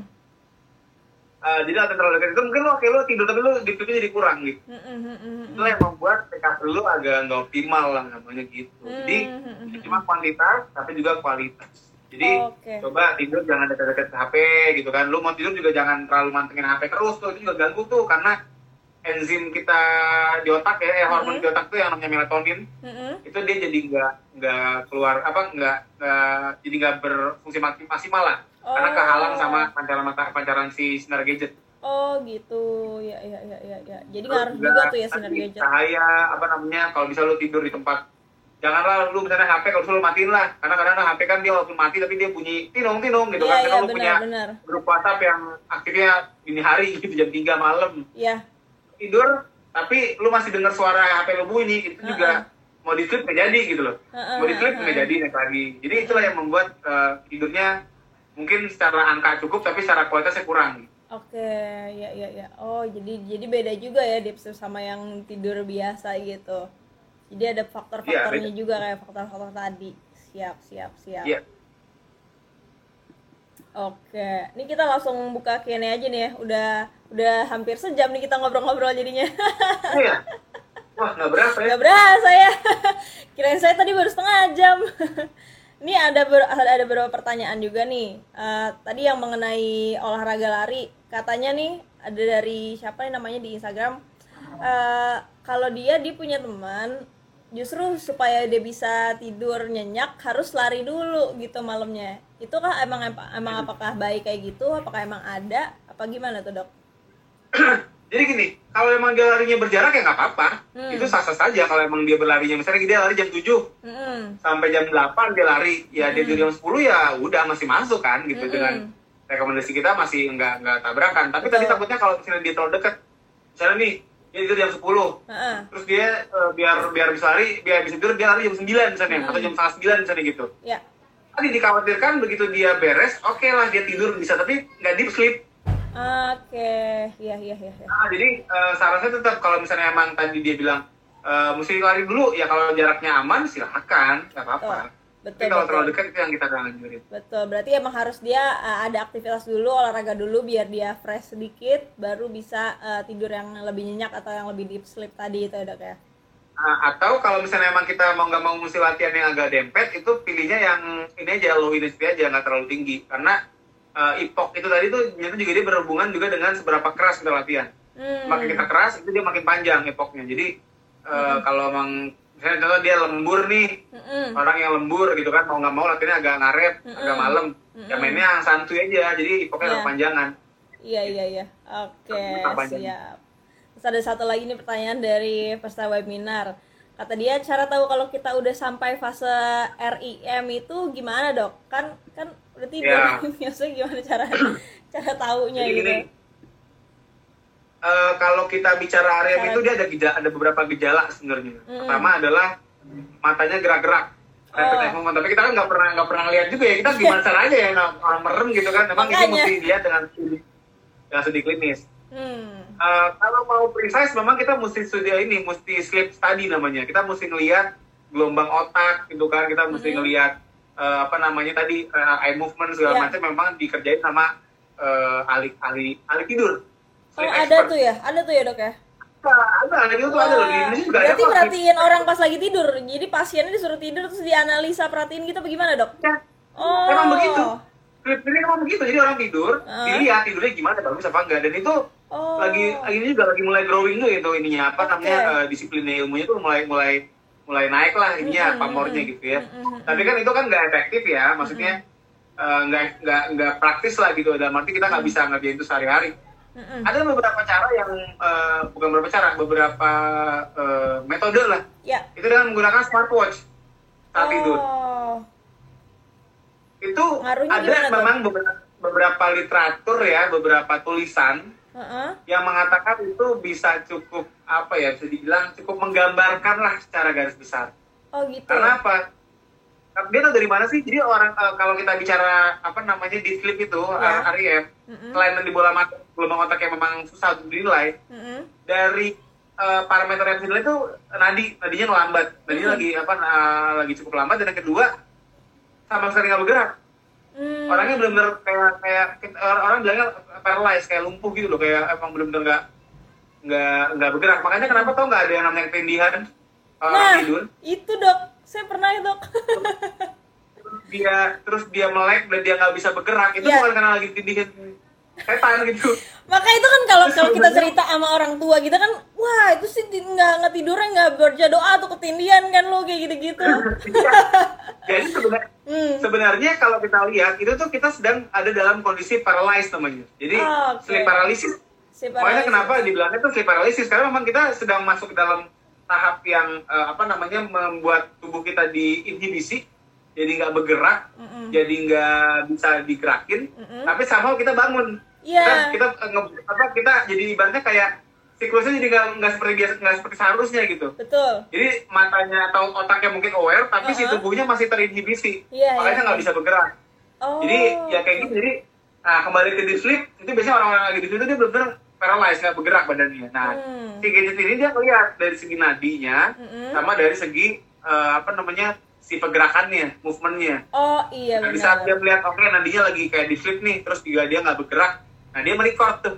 Mm-mm. Oke dia masuk. Makanya kenapa di beberapa eh, ini ya gadget bisa dilihat. Oke sleep gua di sleepnya sekian jam gitu bisa bisa kebaca. Oke, iya Itu lagi iya. ya, iya. mungkin Berat- itu perlu ini lagi ya, perlu pengkajian lagi ya, Betul. apakah memang bisa disetarakan dengan yang tadi yang gue bilang Ya. pakai study, Betul. pakai gelombang otak segala macam. Betul betul. Itu Tapi tapi at least berarti bisa bisa melihat lah, bisa mengira-ngira dari si gadget itu Ya, ya. Jadi agak mengira-ngira doang paling betul bisa. betul. Ada ada patokan lah istilahnya gitu walaupun belum tentu valid valid banget gitu ya kan. At least Ya. kita tahu range-nya berapa gitu walaupun apa kelebihan apa kekurangan hitungannya tapi at least tahu range-nya ya tidur kita sendiri itu gitu ya. dapat di situ dia rata-rata dikatakan 25% dari Hmm. jam tidurnya. Oke. Jadi yang dianggap cukup itu kalau kita tidur 8 jam ya sekitar 2 jam lah. Kalau Oke. 7 jam ya 1 jam something. Jadi Ya. sekitar seperempat dari jam tidur kita. Hmm, Itu hmm. yang cukup. Oke, I see, I see. Ini balik lagi ada pertanyaan yang mengenai lari. Eh, katanya kalau tiap lari perut kanannya dia itu selalu nyeri. Apa ada yang salah atau eh, emang itu normal? Nyerinya itu seperti ditusuk-tusuk gitu. Perut Ya. bagian kanan. Ya. Ya, itu namanya side stitch. Itu Side namanya side stitch. stitch. Jadi eh, sebuah kondisi ya, stitch. Heeh. Sebuah kondisi di mana sebenarnya itu adalah satu kon- eh, satu bentuk nyeri yang muncul dari diafragma sebenarnya. Hmm. Ini kan kalau kita bicara ini ya, eh, ini kan diafragma kita nih segini nih, Ya. ya. Ini gambarnya Dragon Ball ya nggak apa-apa ya. Jadi ceritanya ini diafragma nih. Kan dia kan bentuknya kan begini nih diafragma nih, Heeh. sini.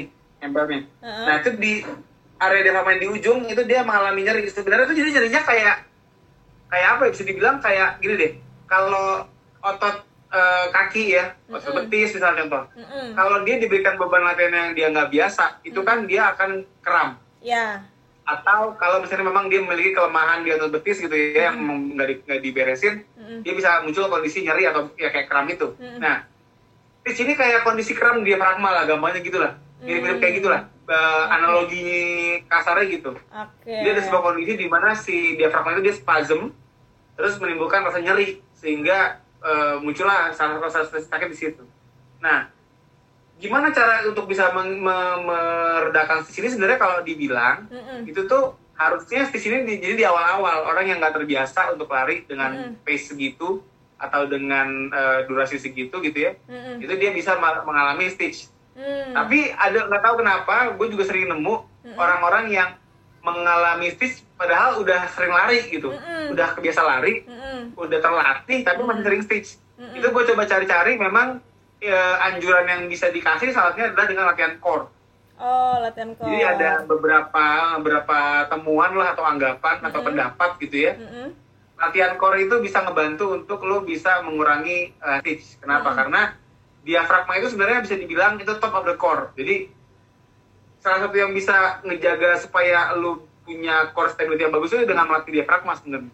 Oke. Jadi dengan lo ngelatih core itu Mm-mm. sebenarnya lo harus juga ngelatih si otot diafragma itu. Mm-mm. Nah, di situlah katanya bisa ngebantu untuk mengurangi kejadian stitch. Oke, gitu. Jadi coba latihan core deh. Iya, iya, iya. Jadi coba ditambah latihan skor lagi ya kalau kayak gitu ya. Mhm. Terus ada satu lagi nih dok pertanyaan. Dok kalau olahraga sore kan juga banyak polusi. Nah itu bisa dinetralkan dengan minum air putih atau enggak dok? Kalau misalkan kita lagi olahraga atau lari sore-sore atau di taman sore-sore gitu. Jam-jam iya. 5, 6. Jadi gini ya, kalau kita bicara air putih, eh, kalau kita hidrasi itu kan memang bisa me- mem- mengoptimalkan berbagai jenis metabolisme, Mm-mm. ya. Termasuk juga di antaranya adalah ya eh, apa nge- ngebuang toksin segala macam gitu ya, kalau kita Hmm. bicara bahasa gampangnya. Tapi gini loh, eh, tadi sama kayak si corona, Mm-mm. jadi apa yang kita kerjakan itu itu bisa menambah atau mengurangi resiko. Oh, Jadi kalau misalnya kita bicara, oke dok, gua gua mau latihan di tempat yang berpolutan tapi minum air putih, Mm-mm. ya resikonya tetap ada gitu. ya ya ya. Meskipun mungkin akan lebih eh, kecil dibandingin lu udah di tempat yang berpolusi tapi lu nggak minum nggak minum air putih gitu misalnya contoh ya. Ya ya ya. Jadi kalau menurut gue sih gini, yang paling baik adalah ya kalau minum air putih kan lu bicara tempatnya mau di tempat yang polutan nggak polutan mau sore pagi siang malam ya lu harus gitu namanya minum Iya. kan wajib ya. Betul. lu merehidrasi, lu menggantikan cairan yang hilang yaitu mah kudu. Jadi lu nggak usah nunggu latihan di tempat berpolusi pun lu harus minum gitu kan. Ya benar-benar. Tapi tetap yang paling baik adalah ya minumnya lu jaga, tapi lu cari tempat yang memang safe dalam Hmm. segi air quality-nya bagus, uh, security-nya bagus. Jadi uh, akan sangat lebih baik kalau lu bisa memilih tempat yang tidak terlalu berpolusi. Hmm, oke. Soalnya oke. bisa nyari tempat yang jauh dari keramaian trafik, ya kan? Hmm. bisa nyari tempat yang memang nggak terlalu padat dengan mobil-mobil dan motor yang lewat gitu bisa cari tempat yang masih asri uh, udaranya Mm-mm. masih hijau gitu masih uh, apa enak lah pakai lari Mm, mm, mm. Oke, siap siap. So far udah nggak ada pertanyaan lagi sini. Jadi mungkin kalau misalkan eh, intinya tuh olahraga yang penting tuh di dalam rumah ya dok. Ini ada pertanyaan lagi ya, nih, kita cek dulu. kayak ada tiga pertanyaan tadi Iya ini ada tiga nih.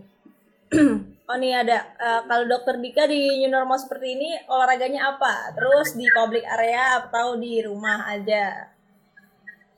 Kalau aku sendiri. pribadi termasuk yang masih keluar aku keluar tapi aku nggak ke GBK aku ke komplek jadi Keluar di komplek. eh, apa namanya eh, lebih senang untuk karena emang di rumah ya tadi eh, Mm-mm. penat gitu kan apalagi memang ada beberapa hal yang nggak nggak kondusif lah di kalau di rumah tuh Mm-mm.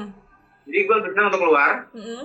Eh, tapi gue cari tempat yang sepi di komplek rumah gue gue nggak terlalu rame nggak Hmm. nggak terlalu padat orang nggak terlalu orang banyak lewat jadi gue di situ latihan Oke, jadi tetap masih latihannya di area-area rumah, lari deket komplek aja gitu ya dok ya. ya Siap, siap, siap, siap.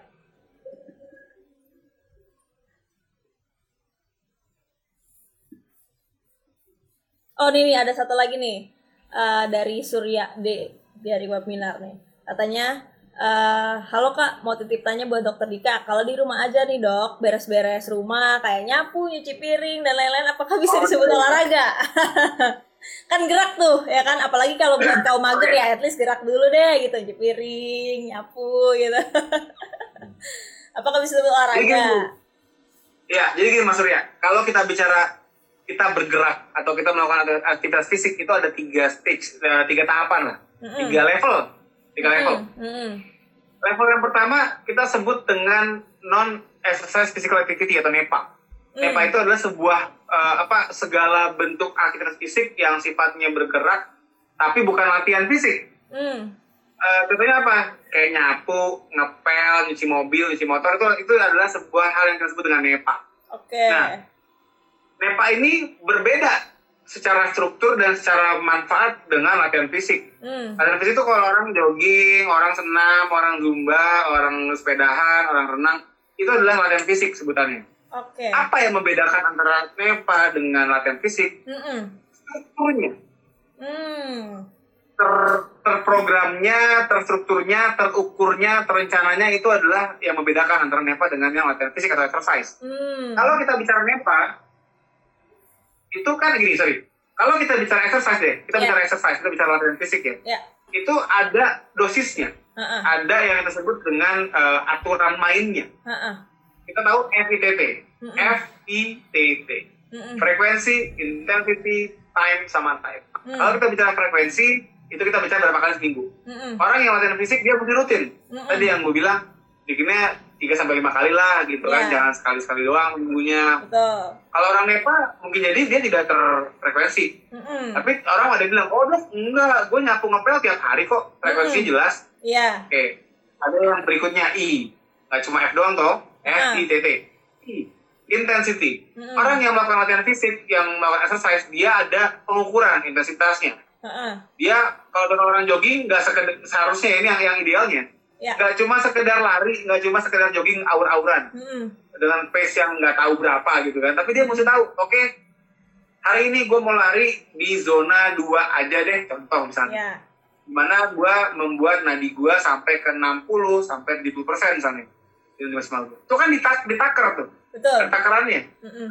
sementara kalau misalnya orang nyapu ngepel emang ada yang ibu-ibu nyapu terus ngitung nadinya wah kurang cepet nih nyapu gue Mm-mm. wah lebih cepet biar nadinya naik. Kan nggak ada. Ya Iya ya kan? ya atau orang-orang nyuci mobil gitu kan wah nadi gue kecepatan nih. Lebih lambat deh nyucinya kan nggak mungkin. Pasti random aja udah. Ya nyuci ya sedapatnya seenaknya gitu kan. Betul, nggak memperhatikan nadi nggak memperhatikan intensitasnya ya ya Itu udah. Nggak berdosis berarti. Hmm. kemudian T time. Kan F I T T. Hmm. time. Durasinya. Hmm. berapa lama ngerjainnya? Orang sama sepedahan matok. Oke gue sepedahan 45 menit hari ini. Mm-mm. satu jam hari ini. Mm-mm. gue lari setengah jam hari ini. Mm-mm. kalau orang nyapu misalnya orang nyapu ya seberesnya. Iya. nyapu gitu kan. Wah baru lima menit nih. Belum 10 menit. Berantakin lagi ya. Kan mungkin begitu. Eh kan? Ada lagi Iya, iya, orang-orang yang apalagi misalnya ibu nih sambil nyapu sambil ngepel nonton sinetron azab Iya. wah Lama. aduh. Udah gitu pelan. iya berhenti lagi berhenti dulu berhenti dulu matiin dulu tuh si kerandanya terbang gitu kan atau makamnya meledak apa bagaimana gitu kan pengen tahu akhirnya berhenti akhirnya balon gitu jadi nggak nggak nggak didosisin gitu nggak bisa Ya ya didosisin ya ya. ya. Itu yang membuat NEPA berbeda dengan latihan fisik. Nah, Hmm. apa manfaat latihan fisik yang didosisin kayak begitu? Mm-mm. Kalau kita bisa dari NEPA, memang dia bisa ngebantu bakar kalori, ya kan? Hmm. Orang jadi nggak gampang gemuk kalau NEPA-nya tinggi. Mm-mm. Kalau orang-orang yang misalnya ibu-ibu nih suka apa dia nggak punya eh, nggak punya ART di rumah gitu ya, dia Hmm. ngepel nyapu di rumahnya. Ya. Rumahnya 9 tingkat misalnya. Mau nggak mau kan tuh mesti capek tuh kan, ya. Betul. NEPA-nya nggak beres-beres tuh, NEPA-nya nggak berhenti. Iya. Nah itulah akhirnya membuat kalori dia kebakar dan akhirnya nggak gampang gemuk. Nah seperti orang-orang ibu-ibu yang tadi nonton nonton doang gitu, gitu kan. Mm-mm. Tapi kalau kita bicara exercise, kita Mm. dapat banyak lebih banyak manfaat. Ya. Kalori jelas kebakar ya dong Mm. orang dia bergerak juga Betul, gitu pasti pasti betul. kalori. Tapi ada efek lain seperti apa? Mm-mm. Peningkatan kebugaran. Mm-mm. Orang kalau misalnya mau ototnya kuat, mau jantungnya sehat, jantungnya pompanya seksi, Mm-mm. dia mesti latihan terdosis tadi Mm-mm. waktunya diatur eh, nadinya diukur Mm-mm. itu yang kalau dia mau sampai nah, jantungnya kuat Mm-mm. ototnya kuat badannya lentur juga Mm-mm. dia harus latihan yang eh, gerakan-gerakan terprogram. Mm-mm. itu yang didapat nggak didapat di Nepa gitu istilahnya Mm-mm. terus kemudian bicara yang lain kayak contoh misalnya kita lebih arah untuk eh, imunitas ya ya kalau kita mau imun kita naik itu kita bicaranya lebih ke arah exercise Mm. bukan nepa jadi eh, apa namanya yang ditemukan di berbagai penelitian itu memang orang-orang jadi gini orang-orang yang melakukan latihan fisik di penelitian dikatakan di riset-riset itu ditemukan bahwa imunnya meningkat ya tapi nggak pernah gua ngeliat di imunnya itu yang eh, nyapu gitu misalnya Iya. gitu pengepel gitu Hmm. lebih karena bentuknya contoh kardio terutama Hmm. latihan eh, eh, jogging, brisk walking gitu-gitu. Mm-mm. Jadi secara eh, secara imunitas dia lebih keangkat lah ya, lebih ke, lebih punya daya mungkin kalau bentuknya exercise. Mm-mm. Belum bicara kalau kita bicaranya eh, happiness, Mm-mm. bicaranya eh, apa kebahagiaan. Orang Mm-mm. kalau exercise itu keluar endorfin ya yang bikin kita jadi happy, ya otak jadi mentereng, jadi jadi cerah gitu Betul, kan, jadi betul. mikir jadi enak, jadi Betul. mood stabil. ya Orang kalau nepa doang, nyapu gitu, ada malah sambil Aduh, sumut-sumut. Ini kagak beres-beres rumah gua gitu kan, ambil maki-maki gitu, ambil, ambil ngedumel. Jadi eh, tadi kalau dibilang orang cuma mengandalkan nyapu ngepel, dia dapat nepanya. ya Tapi efek-efek eh, positif dari exercise-nya kurang dapat gitu. kurang Jadi dapat bagus dua-duanya. ya ya Sebaliknya juga sebenarnya sama. Orang-orang yang udah exercise kalau bisa nepa juga jangan jadi jangan jadi rendah. Hmm. Karena memang ditemukan orang meskipun dia udah latihan fisik, udah rajin olahraga, Mm-mm. tapi setelah itu dia mager aja diem dia kan kayak capek nyender tuh Mm. itu dia eh, punya efek atau punya kemungkinan juga untuk tetap kena berbagai macam penyakit ya penyakit Oke. jantung jadi mesti balance Iya, Nepa iya, mesti iya, bagus tapi exercise juga jangan sampai absen gitu Iya iya, jadi tetap abis kelar exercise tuh jangan eh, jangan abis mentang-mentang udah exercise ya udah dah mager nonton Netflix 9 Ah, jam, exercise iya, sejam. benar. Jangan. Ya sama aja bohong ya itu yang gak gerak-gerak juga gitu ya kan. Oke Iya, oke oke berarti jangan cuma nepa doang tapi exercise juga penting gitu ya walaupun low intensity low intensity gitu. Balik lagi yang tadi kayak exercise di rumah, nonton-nonton tutorial atau ikutan online kelas gitu ya dok yang udah paling aman dan paling Yes. gampang dijangkau gitu ya kan. benar Iya betul betul. Terus ada pertanyaan apa lagi nih? Hmm.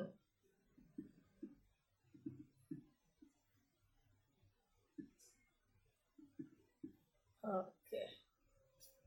Satu lagi nih.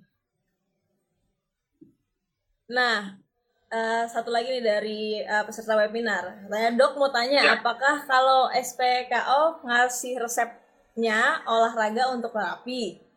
Jadi kalau ada pasien, se- eh, kalau dokter kan kan kalau dokter SPKO, terus pas ada pasien nih ngasih resepnya olahraga untuk terapi atau ada resep lain atau resepnya gimana tuh? Kalau dia dia nanya ngasih resepnya olahraga untuk terapi katanya gitu.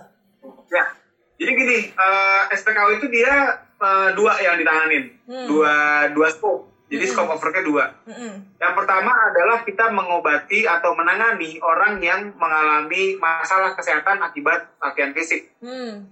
Kalau kayak gini contohnya atau olahraga ya. Ya. Contohnya gini, kayak orang cedera. Mm-mm. Orang lari terus dia kena lututnya sakit atau Mm. ankle sakit gitu kan.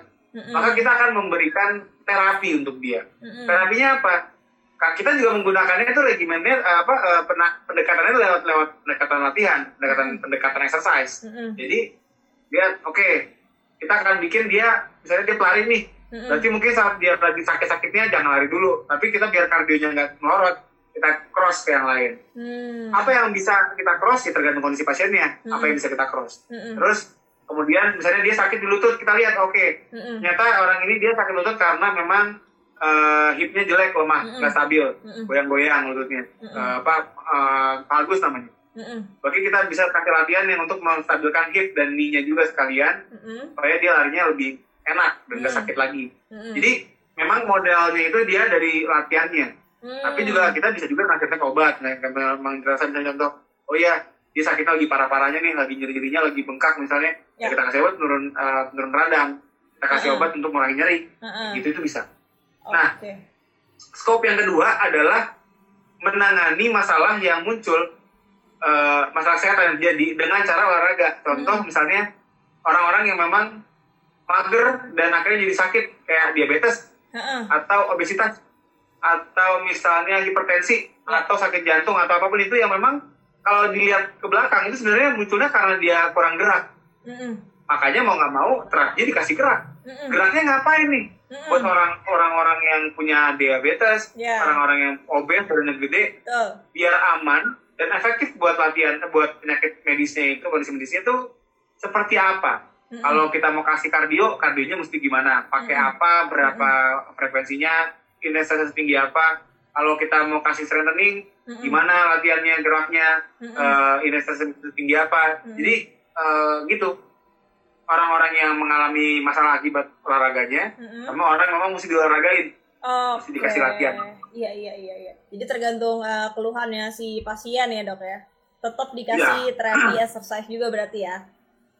Apalagi Iya, kalau jadi memang kita kita gini ya namanya penggunaan obat gitu kan atau penggunaan alat modalitas itu kita bisa cuma buat bantu di awal gitu lah Mm-mm. untuk membantu mengurangi nyerinya, ngurangin bengkaknya, Mm-mm. eh, mengembalikan ruang geraknya kalau dia misalnya terbatas. Mm-mm. Tapi setelah itu sebenarnya yang namanya terapi yang kuncinya itu lebih karena terapi latihannya, Mm-mm. exercise-nya yang jadi kuncinya Mm-mm. untuk bisa mengembalikan dia ke performance dia gitu. atau Oke. menyembuhkan atau mengendalikan penyakit dia. Iya, iya, iya. Terus balik lagi yang tadi apa mengenai apa tadi tuh yang olahraga eh cuman nyapu ngepel apa dok namanya sebutannya? Nepa, nepa, nepa. nepa, nepa sama olahraga intensitas biasa itu lari yang terprogram. Nah kalau biasa kan orang lari itu eh, apalagi yang pengen nurunin berat badan suka pakai baju yang kayak jas hujan tuh dok. Nah itu sebenarnya ngaruh nurunin kalorinya apa cuma emang tuh beri keringetan doang? Apa emang beneran ngaruh buat nurunin berat badan ya dok? Kadang kan, wih udah bangga banget tuh udah basah sekujur tubuh ya kan? Apakah ngaruh tuh antara keringet sama bakar lemaknya itu? Oke, jadi kalau kita bicara keringat, keringat itu dia murni adalah sebuah upaya tubuh untuk melepas panas. That's. Hmm. Artinya apa? Coba deh lihat nih orang-orang yang mandek di sauna gitu kan, dia diem Iya. aja kan, dia diem tapi keringetan. Ya.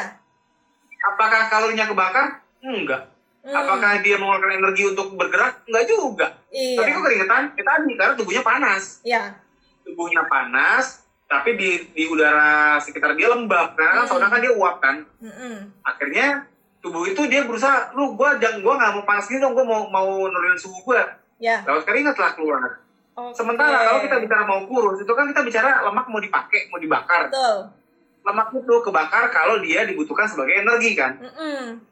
En- energi yang apa jadi dia untuk lemak itu kebakar itu tergantung dari apakah lu melakukan sesuatu yang membutuhkan energi gitu Mm, mm-mm. jadi kalau lu misalnya bicaranya lu lari pakai jaket parasut Ya. atau jaket plastik, jaket Ya. sauna.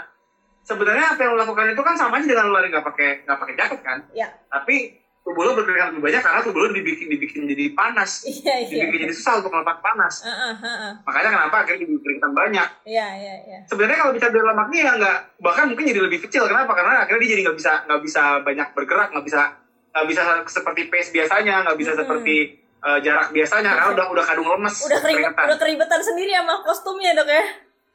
Iya dan udah udah keribetan sendiri sama kondisi badannya, udah Iya, udah iya. dehidrasi lah apalagi lo dehidrasi Oh kan iya ibaratnya sangat membatasi juga kan. performance lo bergerak kan. Betul betul. Harusnya betul. lo bisa lari misalnya nanti lo bisa ngejar uh, lari dalam waktu misalnya uh, satu jam dapat Mm-mm. 10 kilo misalnya gitu kan, Mm-mm. selesai. Mm-mm. Tapi kalau lo dehidrasi lo mengucurkan keringat dan memaksa tubuh lo untuk menguras cairan tubuh lo, Mm-mm. lo lemes. Mm-mm. Jadi mungkin sejam lo cuma dapat 7 kilo misalnya lesai gitu ya Mm-mm. contoh. Mm-mm. Jadi sebenarnya kalau kita kita mau eh, olahraga yang benar, yang Hmm. emang eh, fat burning misalnya, Ya. jangan malah memaksa keringat keluar sebetulnya. Karena Hmm. apa? Tadi secara kalori mungkin dia tidak lebih besar dibandingkan yang nggak pakai jaket, bahkan mungkin Iya. lebih kecil. Ya. Yang kedua, itu kita malah membuat tubuh beresiko karena dehidrasinya. Oke. Ya, eh, malah bisa kena heat stroke lah, yang kita Betul. takut sampai bisa meninggal kan. Benar. Dan kenapa sekarang banyak yang uh, make? Karena emang terasanya kalau habis latihan pakai jaket panas atau jaket sauna, turunnya cepet. Hmm. Padahal tadi yang bikin dia turun cepat adalah cairan yang keluar, Ya. air yang habis. Mm-mm. Air itu kan bagian kita kan di, di misalnya air, artinya kalau misalnya kita kuras habis air kita, ya mau nggak mau pasti berat badannya berkurang banyak gitu. Dan heeh. yang perlu diingat, setiap perubahan akut, eh sorry, setiap perubahan mendadak dari perubah- berat badan ya, Mm-mm. contoh tadi mendadak tuh kayak sebelum latihan sama sesudah latihan. Ya. itu 99,99999 persen adalah air. Oh, oke. Nggak Iya, mungkin iya, lemak. iya. Iya, iya, Nah, iya. nah, iya. lemak itu ya Allah. Karena apa? Lemak itu dia butuh waktu, Hmm. butuh waktu untuk dibakar. Kemudian juga dia itu kan padat ya, nggak mungkin Betul. kalau langsung gubrak gitu hilang Iya. uh, lemaknya berkilo-kilo itu nggak mungkin. Iya, iya, iya, iya. Jadi intinya uh, kalau lu merasa lu lebih kurus cepat secara timbangan Mm-mm. setelah lu pakai jaket sauna Mm-mm. itu air yang keluar. Hmm. Gitu. Oke, berarti itu ya teman-teman kalau misalkan eh, teman-teman buat lari itu nggak usah ribet-ribet eh, attire-nya ya. Ya, benar. Iya, iya, iya. Terus terakhir nih dok, kalau pertanyaan lagi buat yang olahraga di rumah, yang mau olahraga di rumah, yang misalkan buat nonton online tutorial atau ikutan kelasnya Art Fitness gitu. Ini kan karena olahraganya posisinya di rumah, di depan laptop doang, Ya. gitu kan. Bajunya, baju olahraganya itu apakah emang harus pakai baju olahraga normal kah atau boleh pakai kaos belel yang biasa aja atau ngaruh nggak dok? Baju olahraga sama enggak? Apalagi kalau cewek kan biasanya pakai sports bra gitu. Ngaruh nggak kalau pakai sports bra atau uh, pakai dalaman biasa sama pakai baju biasa ketika olahraga di rumah gitu? Oke, jadi kita mesti ngeliat nih yang namanya attire itu ada dua, Hmm. uh, fashion sama fungsi. Ya. Ya.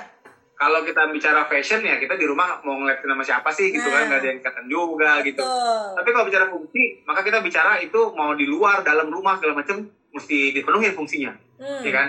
Nah, fungsinya apa? Kalau kita bicara sports bra itu nggak cuma soal fashion dong pastinya, tapi juga lebih ke arah uh, kenyamanan lah Mm-mm. saat lu bergerak gitu ya. Ya, mungkin yang perempuan yang bisa lebih ngerasain ya. Mm-mm. Tapi dengan bra kan lebih lebih lebih nyaman dalam bergerak kan. Mm-mm. Terus juga bahan pakaian. Ya, Bahan pakaian kalau lu milih pakaian yang dia misalnya asal asal pilih asal pakai ya. kayak gitu kan belel lah apa bahannya Yeah. juga nggak enak misalnya itu kan pasti akan menghambat aja gue bilang menghambat penyerapan panas apa penyerapan Oh. panas maksudnya me- me- mencegah keringat terserap kemudian Mm-mm. eh, apa jadi lepek dan akhirnya menjadi tidak nyaman juga buat dipakai jadi tetap yang namanya fungsi harus dipenuhin baik Mm. mau latihan di luar rumah dalam rumah tadi Mm-mm. fungsinya apa ya tadi contoh kayak penyangga kalau Mm-mm. kita bicara sports kita bicara penyangga kan Mm-mm. kalau bicara baju itu eh, bagaimana baju itu bisa membantu kita untuk melepas panas Oke. yang menyerap keringat dan sebagainya. Itu sepatu.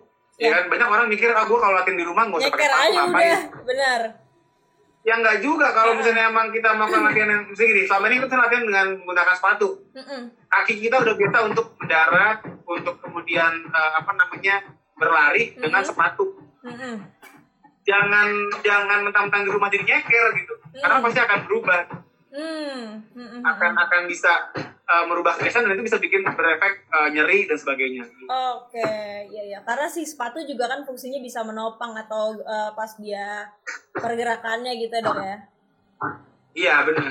Hmm, hmm, hmm. Jadi uh, walaupun kalau kita biasa pakai sepatu terus nggak pakai sepatu cuma karena di rumah doang malah bisa bikin cedera. Oke, karena benar. biasanya nopangnya bentuknya begini jadi begitu gitu. Iya Karena ada perubahan kan. Betul betul. Kadang-kadang kan kalau sepatu kan udah firm gitu. Kalau misalkan dipakai kalau nggak pakai sepatu kita apa lanjut sedikit agak keseleo misalkan gitu ya. Berarti- Contoh, atau misalnya orang-orang yang kakinya ceper nih, Mm-mm, mungkin udah pakai sepatu yang dia nyangga si cepernya dia enak buat lari. mm-mm. Tapi begitu dia lepas sepatu kan cepernya balik gitu kan. Dia pakai buat lompat-lompat, uh, jumping, dia main jumping jacks misalnya, dia main uh, high knee misalnya. Mm-mm. Itu bisa bikin keluhan tuh Mm, mm, mm, di telapak telapak kakinya. Oke, Gitu. ya benar-benar. Berarti nih teman-teman yang buat di rumah aja olahraga tetap eh, pakai attire yang sesuai fungsinya gitu ya, sesuai bajunya yang sesuai. Ya. Kalau misalkan olahraga yang high intensity pakai sepatu juga supaya kakinya nggak cedera gitu. Yes. Siap. Nah terus terakhir nih pertanyaan dari Instagram ada katanya mau nanya dok saat gak bisa tidur dibawa olahraga terus keringetan aman gak dok kalau mandi keringetan dan malam-malam gitu. Jadi eh, aman apa enggak untuk keringetan eh, apa untuk mandi saat keringetan itu ya? Iya iya, ya? jadi kan pas se- sebelum tidur man- apa keringetan banget tuh olahraga terus langsung mandi terus uh, tidur gitu bahaya apa enggak gitu. Mandi Oke. malam lah intinya mungkin mandi malam Jadi- bahaya apa enggak kali ya. Mandi ya, mandi. Berarti poinnya dua, mandi Ya. malam dan mandi habis olahraga gitu kan. Betul, mandi pas keringetan. Nah, nah kalau kita kalau kita bicaranya eh nah, nah, sorry.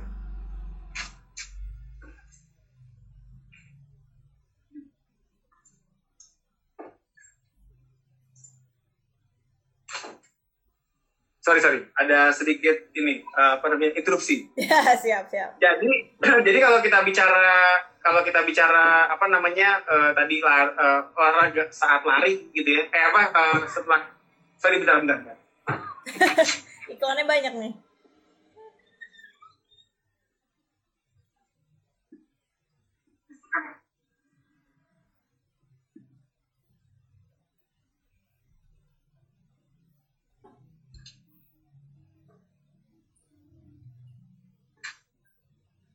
Sorry ya. Siap siap.